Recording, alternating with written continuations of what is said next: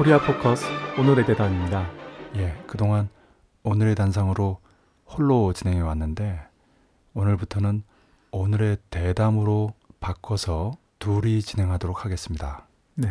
아, 그래서 들어보시면 아시겠지만 보다 다양한 주제를 가지고 풍부하고 편안하게 예, 진행할 수 있을 것 같습니다. 듣는 분들에게 보다 낫지 않을까 싶습니다. 예. 오늘 7월 7일 대담을 진행하도록 하겠습니다. 먼저 1937년 오늘 노구교 사건이 일어났습니다. 노구교 사건은 중일 전쟁의 계기가 된 사건입니다. 예, 그렇죠. 만주 사변은 류조구 사건이 있다면 중일 전쟁은 노구교 사건이 있죠. 네. 이 두 사건은 일본이 각각 만주 사변과 중일 전쟁을 일으키기 위해서 아, 기획한 사건들이죠. 네. 물론 이제 만주 사변은 성공했지만 중일 전쟁은 성공하지 못했죠. 네. 마치 고양이가 소 대가리를 먹으려다 못 먹은 사건이다 이렇게 얘기할 수도 있겠습니다. 만주 사변 때는 동북 지역에 공산주의자들이 전부 무장을 했습니다. 조선이든 중국이든 네. 처음에는 이제 반일 인민 유격대로 시작했지만 1932년 4월 25일, 1934년에는 조선인민혁명군으로 발전했습니다. 이것은 동만 지역의 유격구들을 방어하는 전투를 통해서 단련이 됐기 때문에 그렇죠. 그리고 중일 전쟁 직전에는 그 조선인민혁명군이 백두산을 근거지로 첫 국내 진공 작전을 벌였죠. 보천부 전투. 그것이 6월 4일입니다. 네. 다시 말씀드리면 중일 전쟁 시작 전에 일본이 중국을 치는 데서 근심거리를 만들어 놓았죠. 보천보라고 하는 국경지대의 군사적인 거점을 공격함으로써 일본군의 배후가 안전하지 못하다는 것을 입증시켰죠. 네. 그래서 중국 교과서에도 나옵니다. 보천부 전투는 음. 조국 광복회와 함께 김일성 주석이 굉장히 유명합니다. 중국에서는 김일성 주석은 싸움의 신으로 알려져 있어요. 한 번도 전쟁에 패한 적이 없기 때문에 그렇죠. 그것도 뭐 1대 5나 10이 아니고 뭐 1대 50, 1대 100으로 싸워서 이긴 경우도 허다하기 때문에 네. 그리고 중국의 수령 집단으로서 모태동 유속이 주운내 주덕해서 모유주주라고 합니다. 등소평이 그렇게 표현도 했는데요. 모태동은 이제 사상과 전략의 지도자고 유속이는 노동운동을 지도했죠. 주운내는 지하당 사업을 지도했고요. 네. 주덕은 군대를 지휘했습니다. 네, 그런데 김일성 주석은 이 네 가지를 다 한 거죠. 최근에 시진핑이 박람회에서 박근혜 대통령, 이른바 대통령과 회담했고요. 공동성명에는 반일 내용이 없습니다만은 그 다음 날 비공식 오찬에서는 일본의 집단적 자위권 행사 결정에 대한 비난 이야기를 하면서 합의를 봤다고 합니다. 네.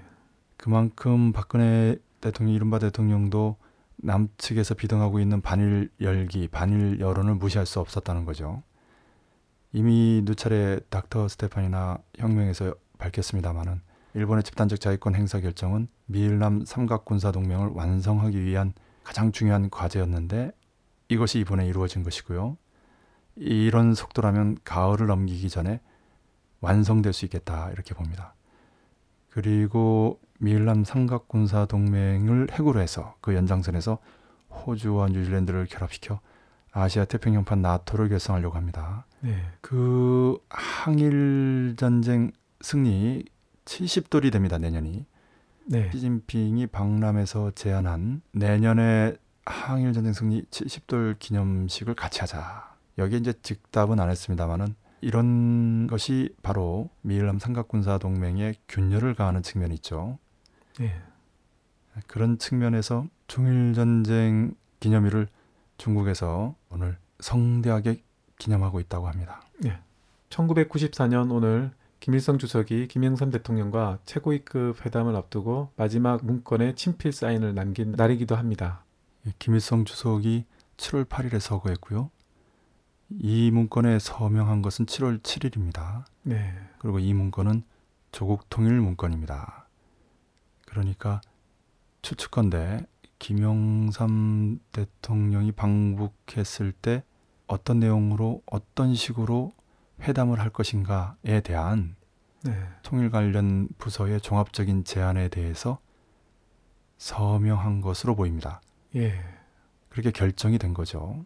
네. 당시 김정일 국방위원장이 당사업과 군사업, 경제사업 이런 사업들을 총괄하고 있었고요. 네. 김일성 주석은 주석으로서 통일과 외교적인 측면에서 중요한 역할을 맡고 있었어요. 예, 그렇기 때문에 94년도에 방북한 카터하고의 회담 그리고 그 직후에 김영삼하고의 회담이 중요했죠. 네. 그리고 김일성 주석은 7월 7일, 7월 8일 당시엔 묘향산에서 있었습니다. 왜 묘향산에 갔냐면 김영삼 대통령 방북했을 때 묵는 호텔이 여기에 있었어요. 음. 그래서 실제 그 준비가 잘 돼 있는지 아, 현장에서 직접 확인하려고 간 것이죠. 네. 그리고 그 자리에서 카터 방북 이후, 즉 북미 간의 군사적인 대결전이 끝나고 이제는 외교적인 대결전 또는 경제적인 관계가 맺어지게 될 때, 즉 북의 핵 개발이 동결되고 미국으로부터 경수로 지원을 비롯한 경제적인 지원을 대가로 받게 됐기 때문에 그런 측면에서 경제단위 책임자를 불러 중요한 협의회를 지도했습니다. 네. 근데 사실 그때 그 협의회 일꾼들이 잘 못해서 김일성 주석이 스트레스를 좀 많이 받았어요. 그래서 가령 나는 요즘 안 피우던 담배도 다시 핀다 하면서 담배를 피우기도 했다고 합니다. 네. 그러니까 경제 일꾼들에게 자극을 주기 위해서 그런 거죠. 그런데 바로 이 스트레스와 담배 등등이 아, 심장에 안 좋은 영향을 미친 것 같고요. 그러다가 7월 8일에 갑자기 서거하게 됐죠. 만약에 평양에 있었으면은 필요한 조치들이 취해졌을 것이기 때문에 서거하지 않았을 것이다. 라는 이야기도 있습니다. 네. 그리고 7월 25일에 이 얘기는 굉장히 중요한데요. 7월 25일로 예정된 김영삼 대통령이 방북했으면 아마 그 이틀쯤 되는 7월 27일에는 6.15 공동선언의 내용 정도의 합의가 있었을 것으로 보입니다. 예. 그러니까 6.15 공동선언이 아니라 7.27 공동선언이 될 뻔했던 것이죠. 그리고 당시는 6.15 공동선언을 미국이 계속 방해하지 않았습니까?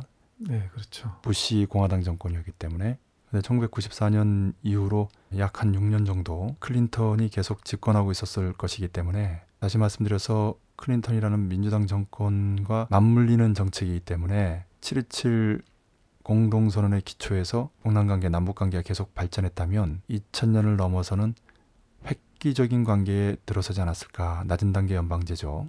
가정도 해봅니다. 하나 여기서 특이할 점은 당시 김일성 주석이 2002년 월드컵을 공동 개최할 때에 대한 안을 가지고 있었다는 것입니다. 아, 아마 그 조국통일 문건의 한 내용일 거라고 보고요. 음. 만약에 그랬다면 2002년은 남일 월드컵이 아니라 코리아 월드컵 남과 북, 북과 남이 함께하는 월드컵이 됐겠고 그 즈음에는 사실상 통일이라고 해도 과언이 아닐 정도의 상황이 되지 않았을까 그런 생각을 해봅니다. 네. 왜냐하면 김영삼 대통령 다음으로는 김대중 대통령이 유력하거든요. 더욱 이런 남북 북남 관계가 개선됐을 때는 그에 맞는 정책을 가진 대통령이 등장하기 마련이기 때문에 더욱 그렇습니다. 그러니까 김영삼 대통령과의 합의에 이어서 월드컵도 거치면서 남북 관계, 북남 관계는 획기적으로 개선됐을 것이다. 그런데 그렇게 못된 거죠. 네. 그것이 바로 김일성 주석의 서거가 민족적 차원에서 참으로 안타까운 이유인 것입니다. 7월 7일 그 조국 통일 문서에 담긴 내용이 6.15 14 내용의 골자를 이루고 있다고 봐도 될지요. 예, 방금 말씀드렸는데 6.15 공동선언의 내용으로 보이고요. 네. 14 선언의 내용까지는 담지 않았을 거라고 봅니다. 아, 그거는 그 이후에도 김대중 대통령과 6.15 공동선언을 합의한 뒤 7년이 지나서야 14선언이 세상에 나오지 않았습니까? 네. 처음에 단번에 그렇게 되지는 않았을 거라고 보고요. 또 실제 김대중 대통령보다 김영삼 대통령이 통일 이론이라든지 통일 방식이라든지 음. 아, 이런 부분을 잘 모를 뿐만 아니라 남북 관계, 북남 관계 개선에도 소극적이기 때문에 쉽지 않았을 거라 봅니다.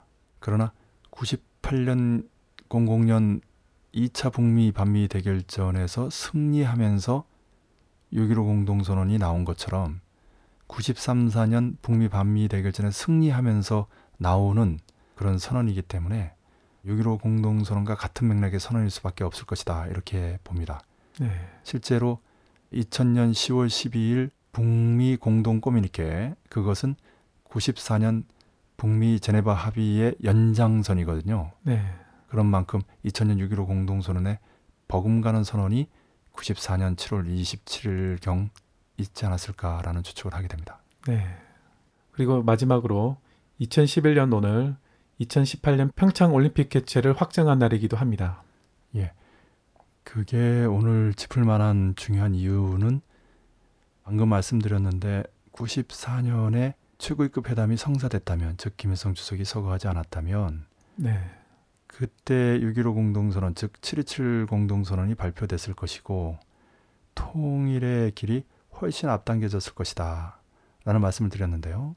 그 구체적인 일정 중에 하나가 이제 2002년의 월드컵이죠. 그것이 공동 개최로 열렸다면 그 열기는 정말 대단했을 거라고 봅니다.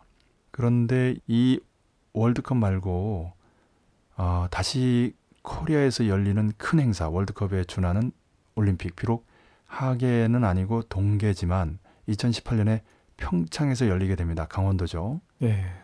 그런데 그 강원도는 우리 코리아 반도에서도 분단된 에, 도입니다. 네, 그렇죠. 그 강원도 이북에도 강원도가 있어요. 예. 남코리아의 강원도와 북코리아 강원도가 있는데 북코리아 강원도의 마식령에 세계적인 수준의 마식령 스키장이 선 겁니다. 음.